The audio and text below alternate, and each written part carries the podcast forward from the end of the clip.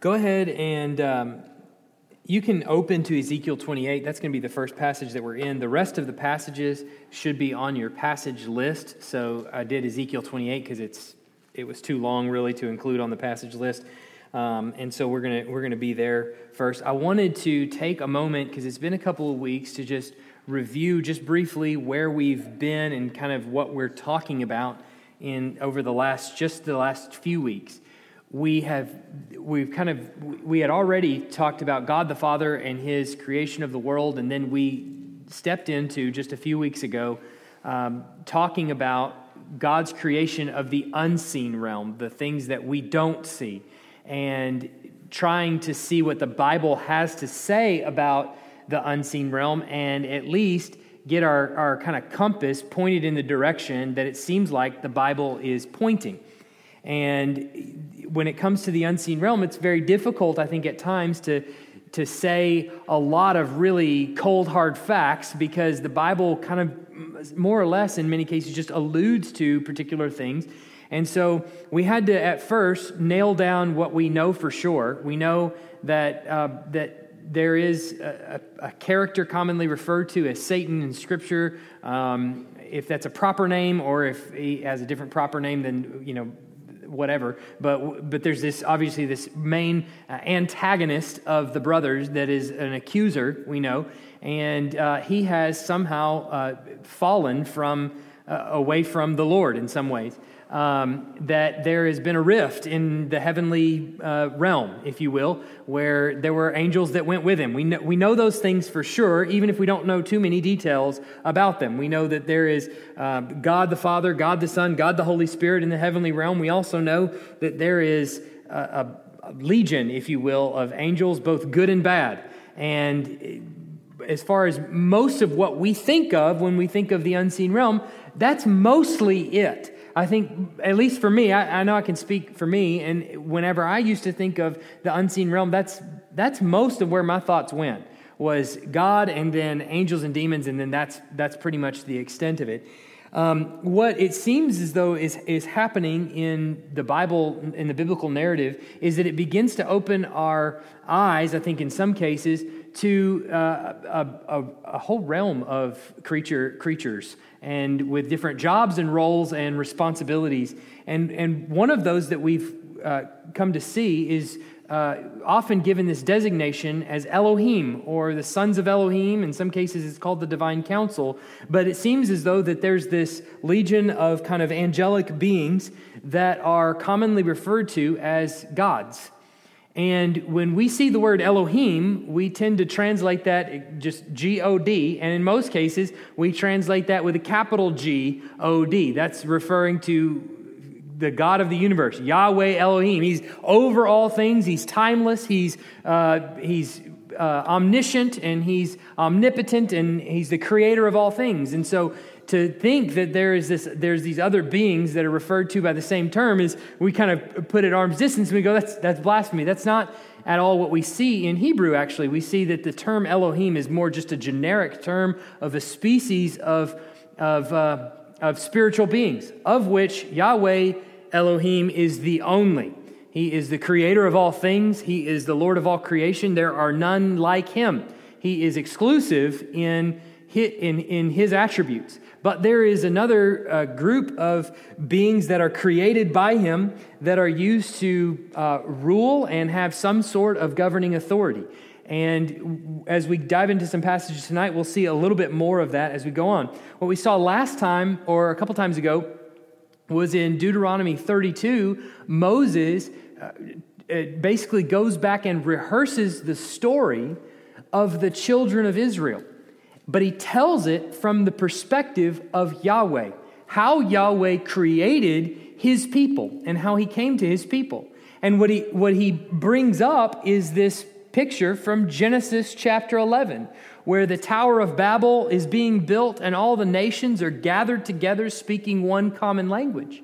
And Moses says in Deuteronomy 32 that, when, that God divided the nations up amongst the sons of God, as many as were the sons of God. So he divided the nations up. And what is clear, we talked about a couple weeks ago, in that picture, or what, what at least it seems like is happening in that picture in Genesis 11, is that God had told them, Be fruitful and multiply and fill the earth, and instead they congregated in one place and they began to build what it seems to be as a temple and to be kind of to put themselves at, make themselves uh, gods as it were and what god is doing it seems in genesis 11 by dividing the nations is a form of judgment on them and what he's doing is giving them over to these um, sons of god or these gods as it were uh, to basically to serve them. It's, it's kind of a Romans 1 18 to 32 situation, it seems like, where God gives them over to um, the judgment, basically. And so they're, they're there uh, ser- serving these gods, and he's kind of apportioned the, these gods that are rebellious and that are also facing judgment. He's apportioned these gods certain territories that they're over. They're, they're ruling and, and sort of having some sort of authority over. And we refer, I referred to this as, uh, it's not just by me, many others have referred to it as cosmic geography that just like we have a, a, territorial boundaries here on earth, there's sort of a, a cosmic geography that goes on as well, where these sons of God are given certain territories to, to rule and reign over. The reason why I think some of this stuff is, is, is important, uh, we don't, I don't necessarily want to make too big of a deal out of it, but some, why some of it is, is particularly important is because when we think of the unseen realm in just strictly a flat, here is God the Father, God the Son, God the Holy Spirit, and here are angels and demons it, it, when we get to certain passages in Scripture, it's very hard to make sense of them. What does that really mean? So, we talked about some of the scriptures last time, like Daniel 10, where there, there's a, a, a uh, an interchange, a conversation that's happening between Daniel and an angel, where the angel tells Daniel, I would have been here sooner, but I was held up because the, uh, the angel over Persia held me up and I had to, you know, fight him alone for 21 days. And finally, Michael, the archangel, came to give me some relief and I got over here as soon as I could.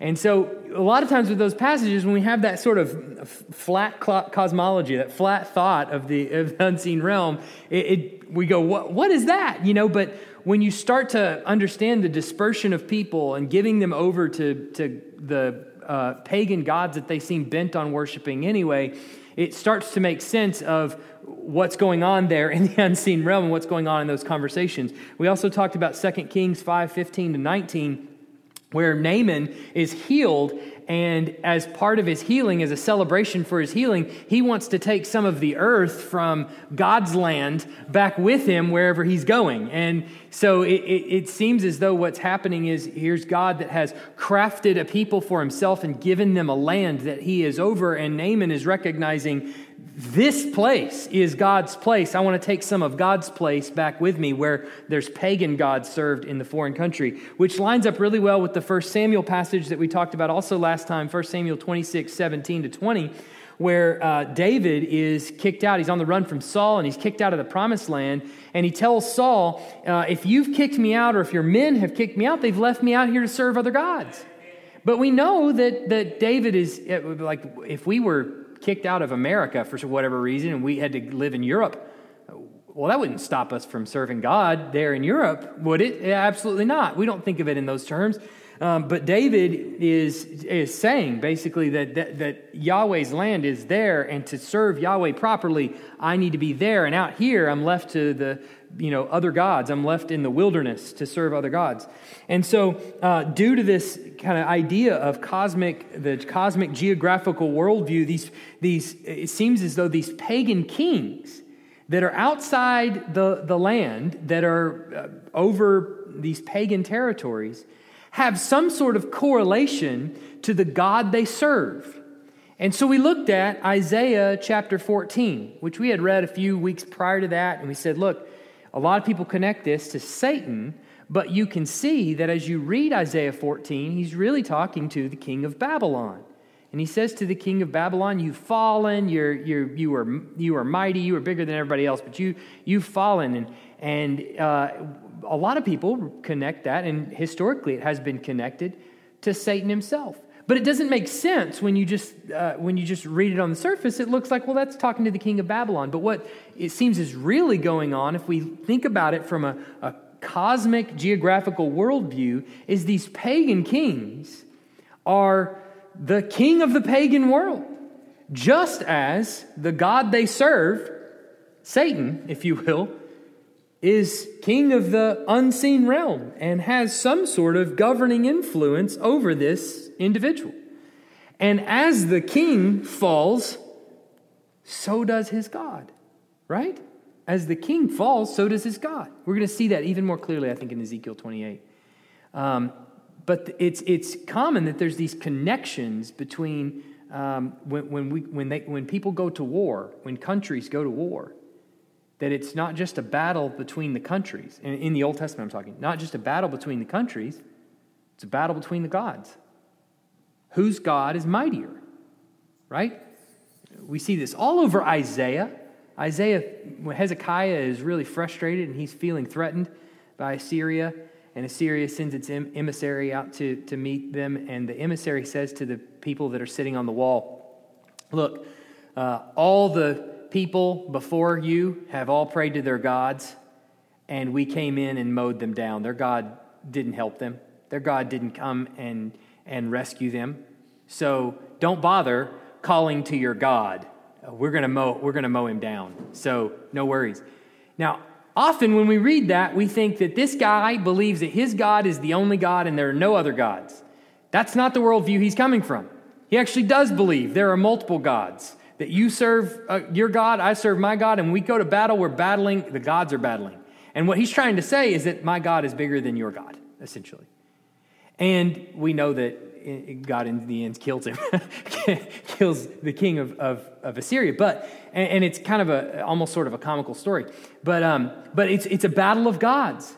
And so when, when the king falls, it's a sign that his God has fallen as well, that his God is weak and, and, and impotent. And so these biblical authors, when he, when he takes the story of, uh, like Isaiah, when he takes the story of Babylon falling, he's showing the pagan God as well that he serves, in, in, in this case, Satan, uh, falling as well. We're going to see that also in Ezekiel 28. So go ahead and open there. And I want to read this chapter. We can look at what's going on, and then we're going to transition to a, uh, kind of connect the pieces, hopefully. The word of the Lord came to me Son of man, say to the prince of Tyre, Thus says the Lord God, because your heart is proud, and you have said, I am a God. I sit in the seat of the gods, in the heart of the seas, yet you are but a man and no God, though you make your heart like the heart of a God. You are indeed wiser than Daniel. No secret is hidden from you. By your wisdom and your understanding, you have made wealth for yourself and have gathered gold and silver into your treasuries.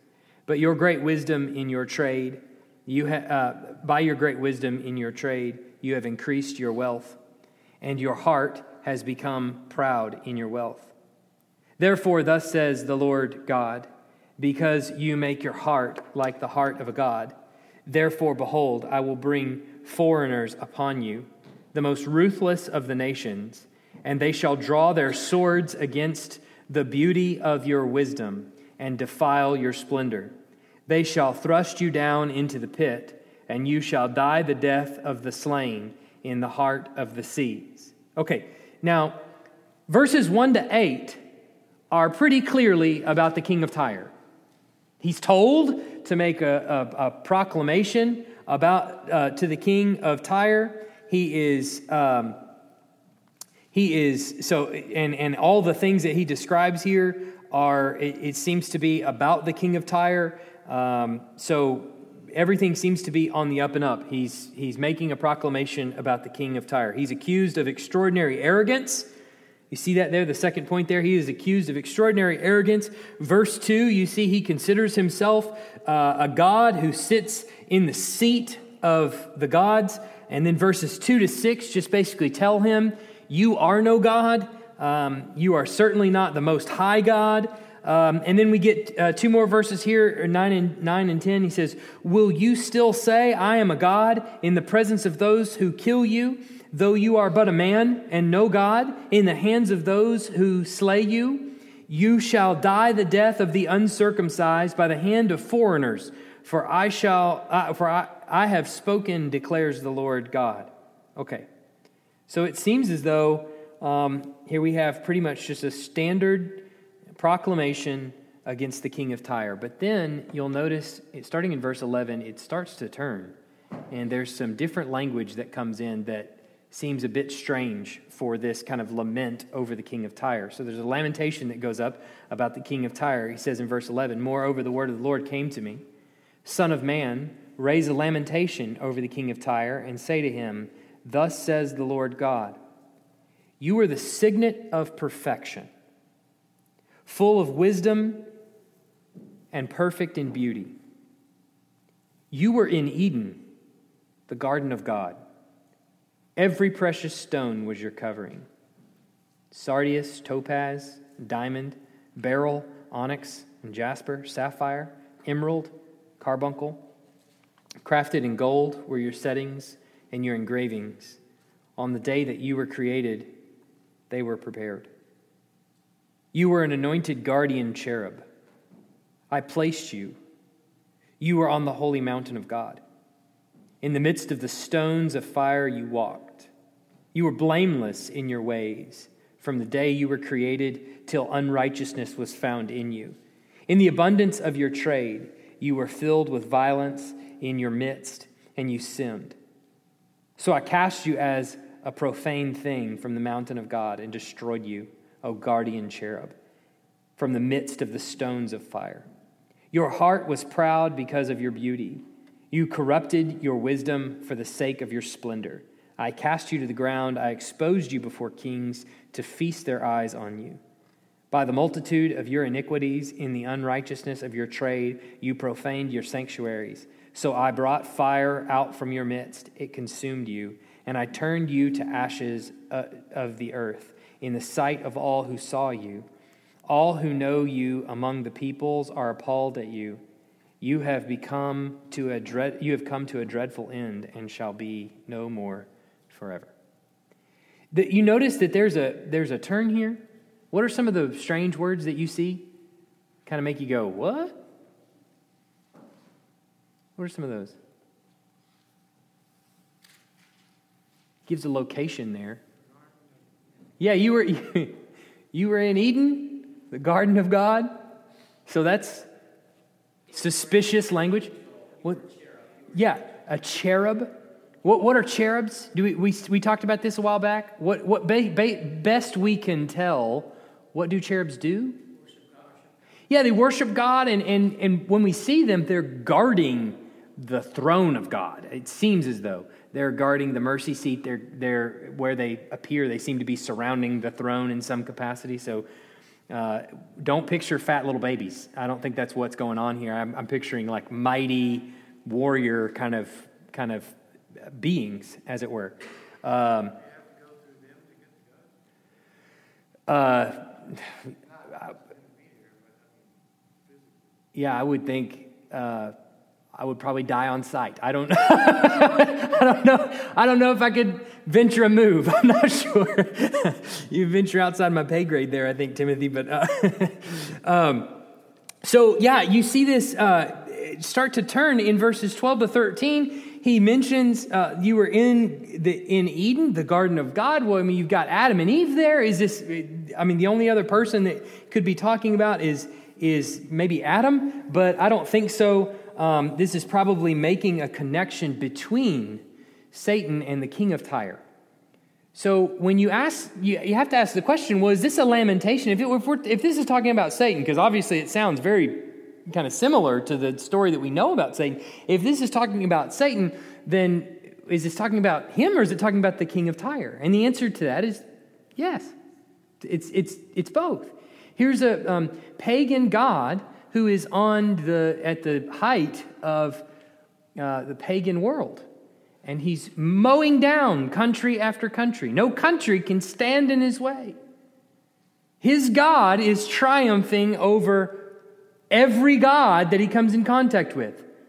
So then, when he is defeated and when he falls, what does it say about his God? And so the lamentation that's taken up is not just over the king of Tyre, but the subsequent God that he serves that also fell, right? And, and it seems as though the connection's being made that just as your God is inferior and thought he was superior, you indeed have, have fallen, just as Satan's fallen. Does that make Couldn't sense? it stand without connection? Couldn't it stand with as just being a connection to the king of Tyre? No, no, just in this part, portion of it, just being a reference to Satan. The- His glorification, his demise. I mean, the key verse is 15, when they, unrighteousness is found in him. And then his destruction when he's thrown into the lake of fire. Okay, if I was, the question was, I need to repeat this because everybody that listens to the recording tells me they didn't hear the question. So I'm going to, um, the question was, let me make sure I'm hearing you right. Can it not just be a standalone reference to Satan himself without being a reference to the king of Tyre? And the, the answer, the problem that I would have with that is in verse 12, because he's told to take up a lamentation over the king of Tyre and say to him, Thus says the Lord God. That's the reason why the connection, I think, is there, and why the, the author wants you to see the connection is I, I think our minds are supposed to be drawn to the king of Tyre who has fallen. And then, but then the description is, um, the, the, you know, there's the phrase, um, you are what you worship, uh, you know, um, and, and it's, it seems as though that's the connection that's being made. And, and I I think there's plenty that have read this the other way of what you're, than what you're asking, where they've read it as strictly a just the king of Tyre that's being lamented over here. But then that would make some, that would make strange. Uh, Then you have to strange- explain the timing of this. If, if it's true, because he talks about earlier on in Ezekiel, just be- prior to this, talks about uh, uh, lamentation against the city Tyre and explanation of how Nebuchad- Nebuchadnezzar is going to come in and destroy it. And so, if it's true that this is the demise of Satan, when Nebuchadnezzar comes and destroys the city of Tyre, then why is Satan still around? Yeah, um, I, I, don't think Satan has, ex- uh, wait, I don't think Tyre has exclusive rights to Satan. The question was about um, the connection between Nebuchadnezzar conquering Tyre. end of this, If you read the very end of it, it talks about, uh, s- um, um, it says, I turn you to ashes on the earth in the sight of all who saw you, all who know you among the peoples are appalled at you. You've come to a dreadful end. It's, it sounds like it's talking about the demise of Satan. And Yeah. if the demise occurs and when Nebuchadnezzar is invading and destroying Tyre, then that doesn't seem to fit our picture uh, Mm. in, in the biblical um, prophecy that uh, Satan will be thrown in the lake of fire. I don't think the falling there is the throwing in the lake of fire. I don't think that's what he's talking about. The demise of a king. Yeah, I, I, th- I think all. So, um, how, how, do I, how would I say this? Um, I, th- I think the, the, the way Old Testament prophecy typically comes to fulfillment is, in, is more in phases than anything else.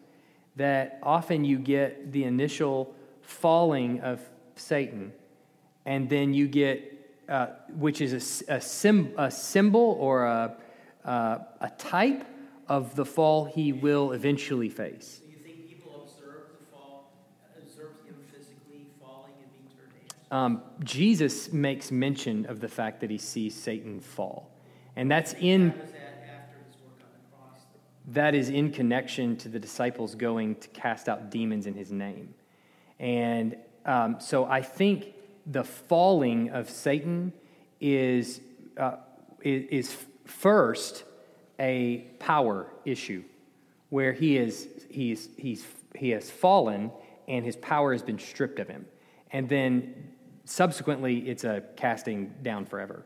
Which, and the, the, the losing of his power is a, a sign of things to come. You're saying the language is symbolic here. Uh, no, I think that the, the pagan king crumbling under, uh, or falling, the pagan king falling, is uh, in, so, in some ways uh, symbolic, yeah, of Satan not being as powerful as he thinks he is.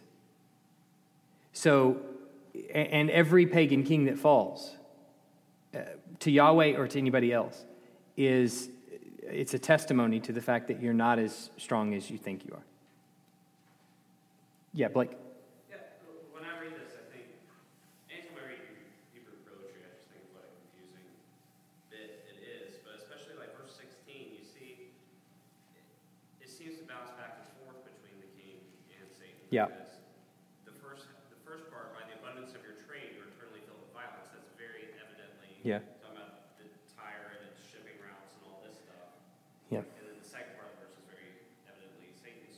Yeah. the falling to ashes could very easily be bouncing back and forth, Yeah. back to the king of Tyre.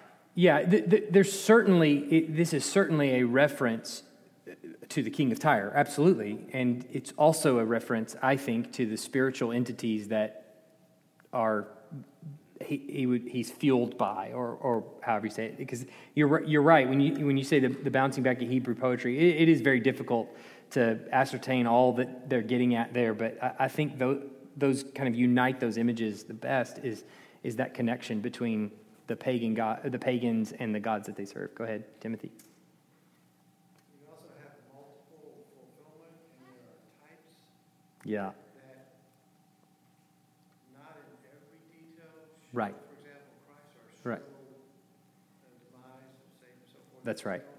Show certain aspects of that.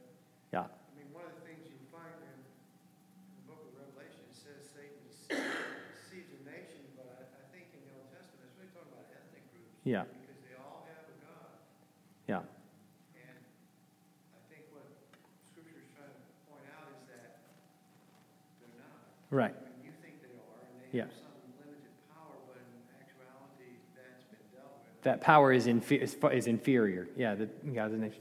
Doug's pointed out, when Christ, what he did on the cross, he did such a multitude of things. Right. One of those, Colossians says, he disarmed. Disarmed. Yes, that's right. Yeah, I think that's right. But if you don't know that, there's a lot of fear there. Yeah, that's right. Yeah.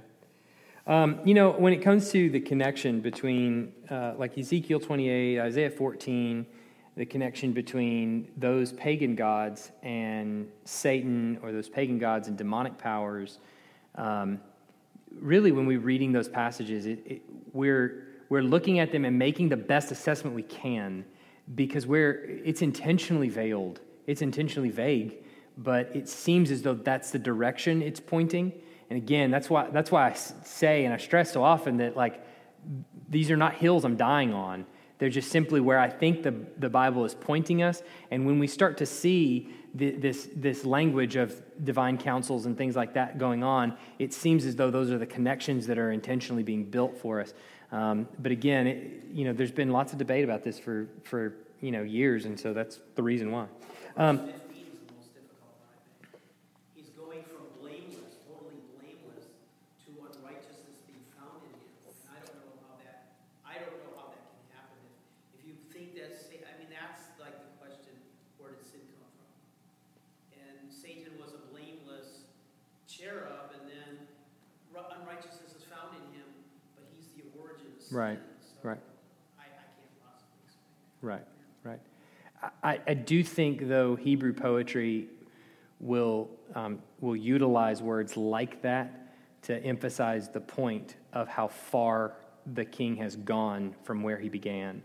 And, and, I, and so I think in relation to Satan, um, you can obviously see the connection, but in, a, in fulfilling that in a multitude of levels in a poetic way, um, the king of Tyre being now so extraordinarily prideful.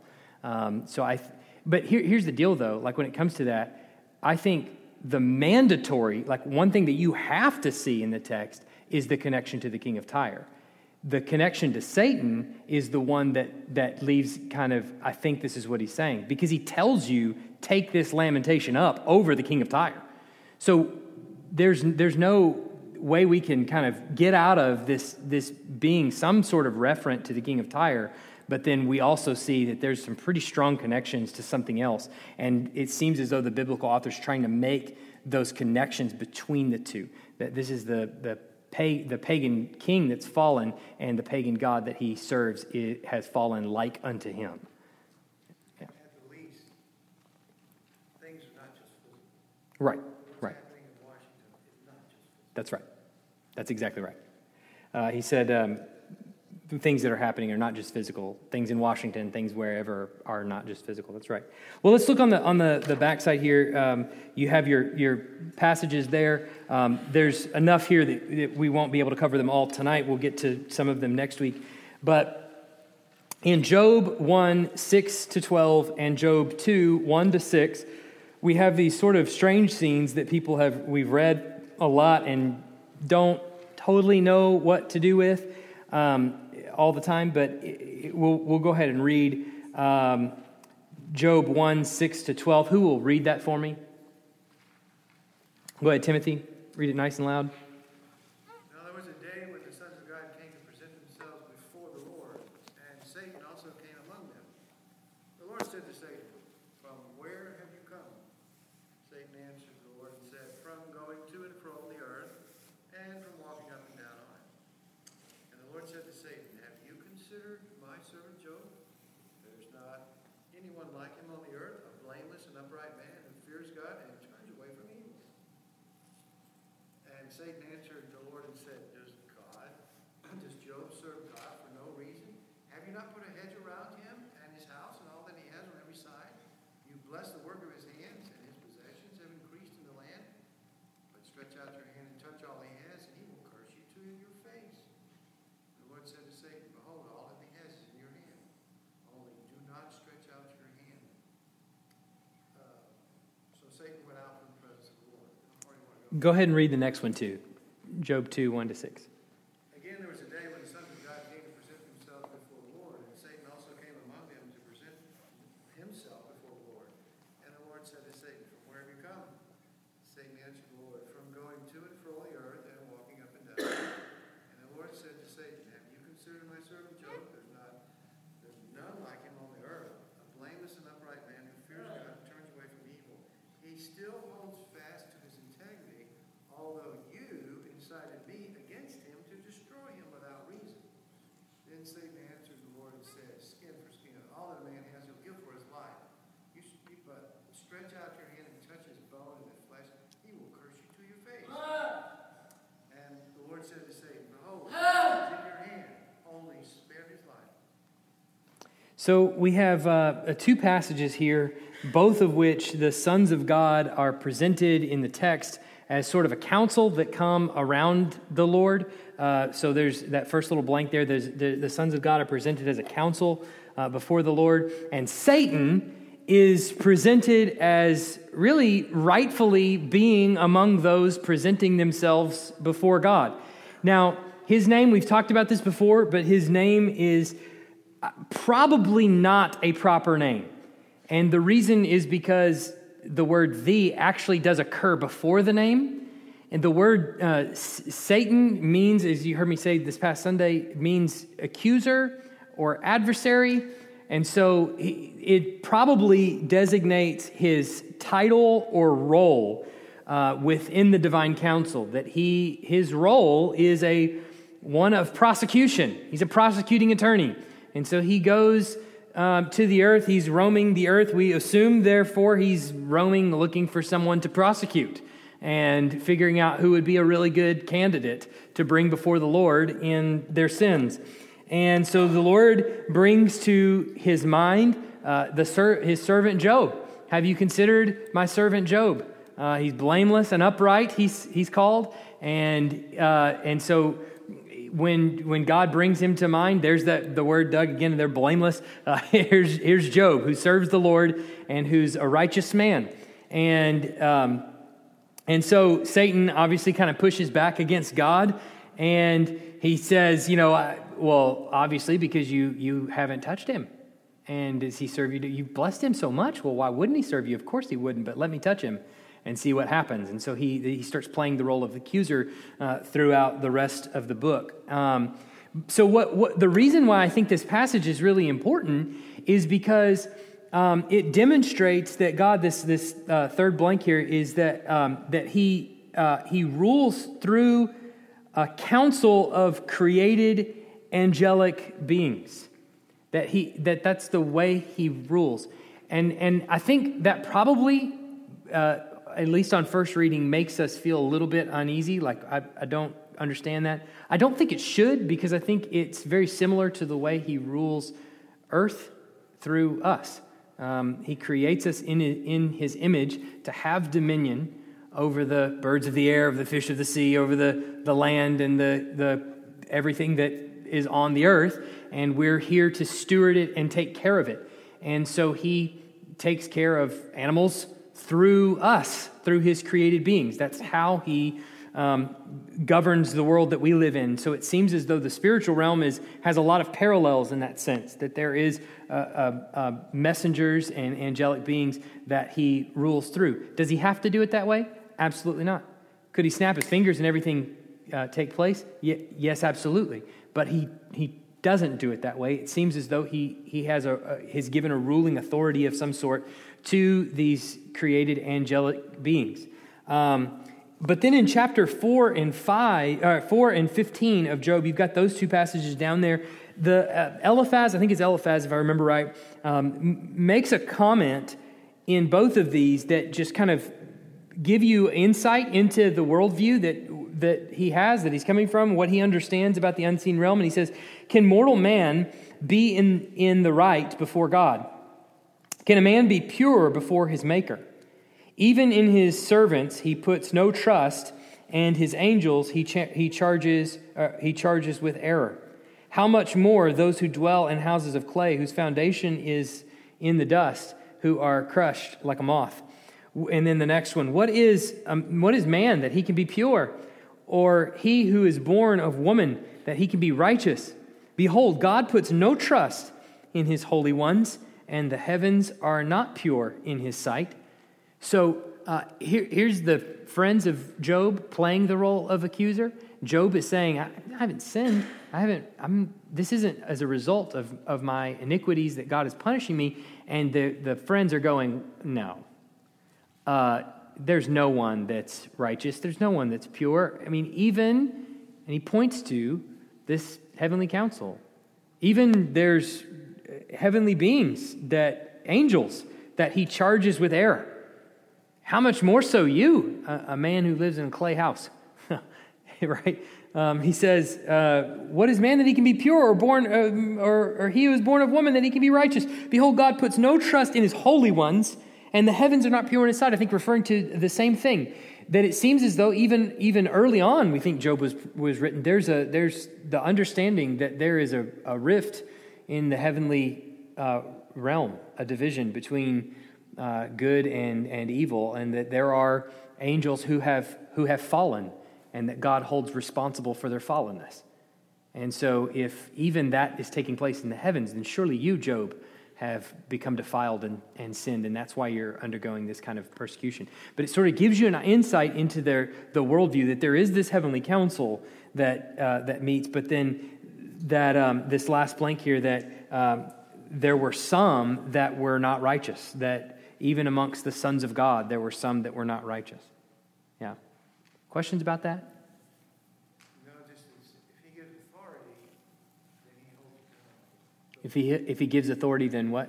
Then he holds them accountable. Then he holds them accountable, yeah. He said what he meant. That's, that's right, yeah. There's, there's an account to, to be held, and it seems as though that they're, they're understanding that even um, in the Old Testament. That's their, their understanding of the world. It's similar to what we even talked about at the very beginning was we know that there's been this fall, there's been this rift, that there are uh, evil, let's call them angels, evil angelic beings that are. Um, that are accusers or that are tempters or whatever.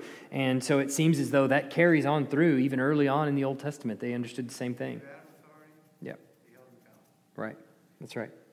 Yeah. There, there is a, a view on Job, which I'm not, I don't think I hold it, I'm sure you don't hold it, is that because it's in the, in the books of poetry, that Yep. this isn't I'm aware. taken Yep. literally.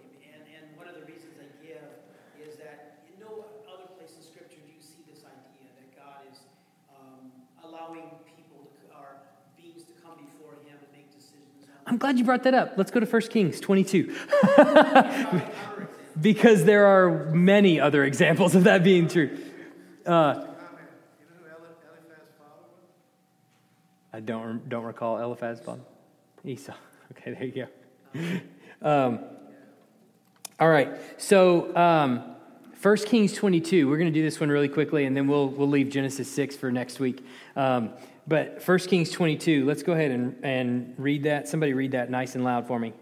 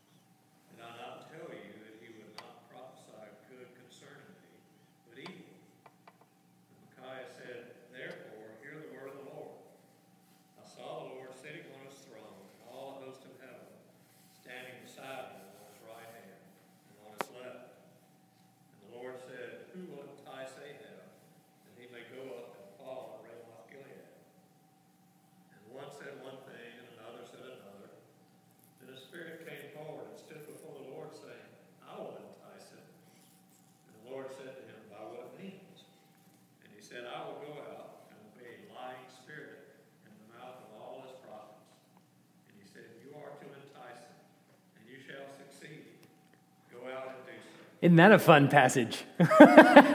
um, so here we've got this scene, and, and uh, let me re- remind you of what's happening here. So um, Syria and Israel, Israel's in the northern kingdom, you have the southern kingdom of Judah, the, the northern kingdom and Syria have had three years of peace. And but Ramoth Gilead is possessed, rightfully so, by Syria and by the Syrian king, which was originally a part of Dan, I believe, or another tribe, I can't remember, but it was originally Israel's. And, um, and so the king of, of Israel, Ahab, wants that area back. And so he brings Jehoshaphat, who is the king of the southern kingdom in, in Judah, to him and he says, Hey, I got an idea. Why don't we form a coalition here and we'll go and we'll get this territory back? And Jehoshaphat is like, Okay, well, that sounds fine, but I just need to know is the Lord with us on this? And so they ask some of the, the prophets, and the prophets say, Oh, he's with you, he's with you, he's with you. And so Jehoshaphat says, Well, is there, is there anybody else? Is there anybody else that speaks for the Lord? And, the, and Ahab goes, Well, there's this one guy, Micaiah. But I don't like him because every time I ask him a question, he doesn't tell me things that I like. Uh, it's literally that. And it's so funny. so they bring Micaiah to him and they ask Micaiah the question. And Micaiah, or maybe it might be Micah, but anyway, they, they ask him the question. Uh, and at first, Micaiah goes, Oh, yeah, go out into battle. Oh, the Lord's with you. I mean, like, latent with sarcasm. And it's obvious that it's latent with sarcasm because Ahab picks up on it and he goes, See what I tell you? This guy over here is, is terrible and he never tells me the good news. Why don't you tell me the truth? What's really going to happen? And he says, um, That's when Micaiah says, I saw this vision. And the, it says, uh, he says in verse 19, I saw the Lord sitting on his throne and all the host of heaven. That's another phrase that's used as that, uh, the armies of the Lord, the host of heaven. Um, standing beside him on his right and on his left. And the Lord said, Who will entice Ahab? So he's putting this question out to this divine council of, of sorts. And um, one said one thing and another said another. Uh, who, who entice Ahab to go, go up that he may fall at Ramoth Gilead? So God says he's going to die. Who's going to entice him to go up to Ramoth Gilead? And one says one thing, one says another. Then a spirit came forward and stood before the Lord, saying, I'll entice him. I'll do it. okay, what, what are you going to do? And he says, Well, I'll go out and I'll be a lying spirit and uh, in the mouth of all his prophets. And the Lord says, uh, Yeah, that'll work. go. right. Um, so here's this, this uh, council, this second blank here, so that I don't get in trouble for not filling in the blanks. I know somebody gets on me. Uh, Ahab wanted Jehoshaphat to join forces um, with him in, uh, in a plan to break uh, peace by attacking Ramoth Gilead, which was under Syrian control.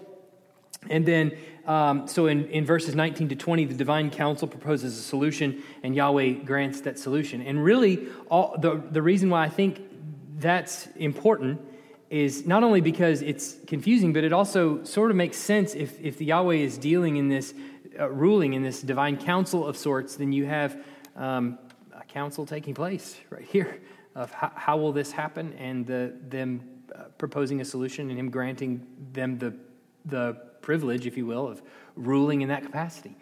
Um, it, it seems very strange if not for understanding Yahweh ruling the universe in this capacity, or at least ruling the unseen realm in this capacity. But, but don't you Go think ahead.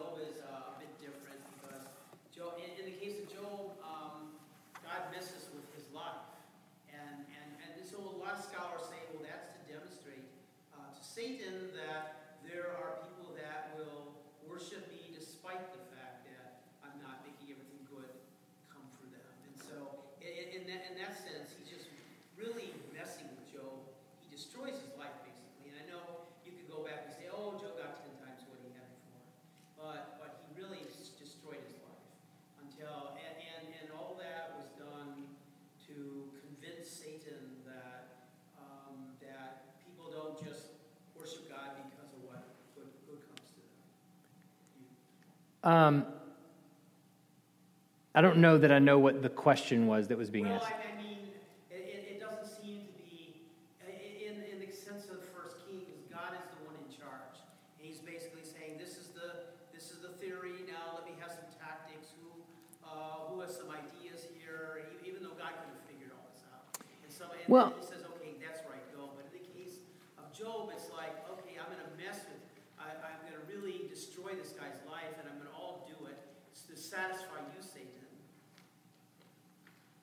Seems like a, completely different.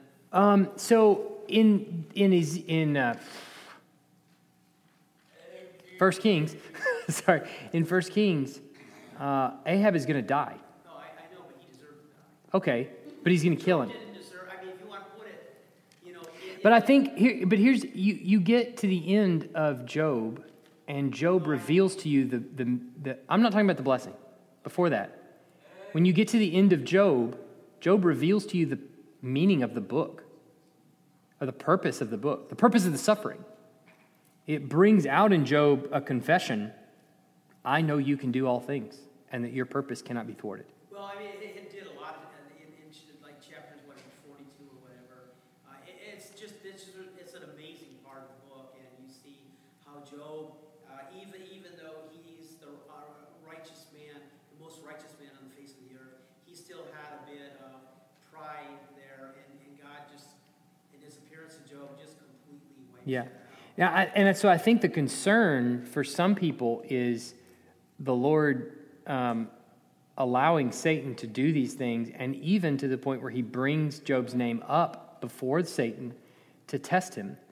But um, the, the trial that Job goes through is not unlike Christian trial. Um, there are many that we prayed for them today, brothers and sisters around the world that are, are suffering, and that is at the hands of Satan. Is it outside of the realm of, of God? I don't think so. Is it well within his control? I do think so. Is he refining those Christians in the midst of trial? Yes. As troubling and as difficult as it is for me to say, being in America and under freedom and able to get in my car and drive home and not fear the threat of being arrested as soon as I walk out the door for you know being in a church. As hard as that is for me having that kind of freedom to say of the christian brother in iran who's locked in prison right now that the lord is refining him i still have to believe in the scriptures that it's true. And so sometimes i think people may have a problem with the lord testing his, his people in that way but and trying his people in that way but i think the bible bears out that that's what he does that's exactly what he does that he refines us in a fire. And that sometimes it's it's tough. And so when I look at what Job, what happened in Job, it seems like at the very end, the impurity is burned out, and it comes to the surface really quick in Job's repentance, because Job obviously has something to repent from, and has something in his heart that's coming to the surface, even though he does not give Satan what Satan wants and cur- to curse God and die. I, it- I- yeah, I, I hear what you're saying. It- It's just that the cause and effect seems to be different. Like, if you're in, if you're in China, you're a Christian, yeah, uh, it's not that it's right, but you're a Christian, so therefore, you get thrown in prison or something. But in the case of Job, Job did, did nothing to elicit the um, wrath of Satan, which God allowed. But I don't think he's. Uh, I mean, Satan's role is to do exactly that. I mean, even in Revelation, the, the point that the angels make to the when Satan is cast down is, uh, you know, rejoice, O heavens, for the accuser of our brothers has been cast down, but watch out, O earth, and see, for Satan has come down to you in great fury, for he knows his time is short. Um, that's his job. As far as God's, I don't think it's God's wrath at all. Job is his. I think it's so. I don't think it's the wrath that that he's facing. It, I think that's true of everybody, though. I, I think no one's promised safety from the wrath of Satan. In fact, we're warned that the wrath of Satan is coming because he knows his time is short. Yeah. So, anyway, well, next week we'll uh, we'll pick up in Genesis six one to four, and then we'll probably have, which is going to be to be a good one, and then uh, and then we'll uh, pro- probably hopefully next week will be the last uh, week in this, and then we'll we'll go on to man mankind and talk about mankind, and we'll leave kind of the unseen realm. Timothy, one last thing. Cultural, uh, cultural explanation talks about host of heaven being on his right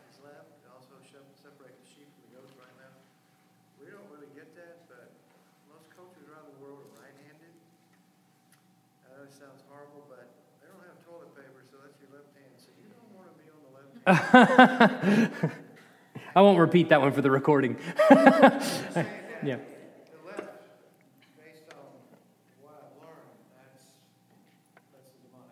Yeah. Left, and elect.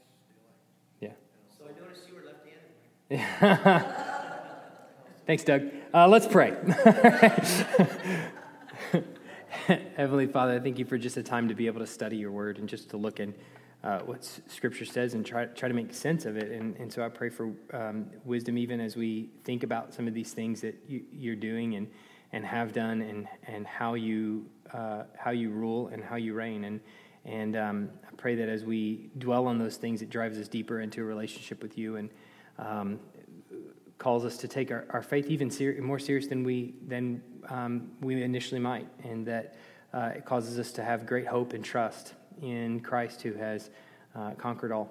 And so we thank you for that. Uh, in Jesus' name, amen.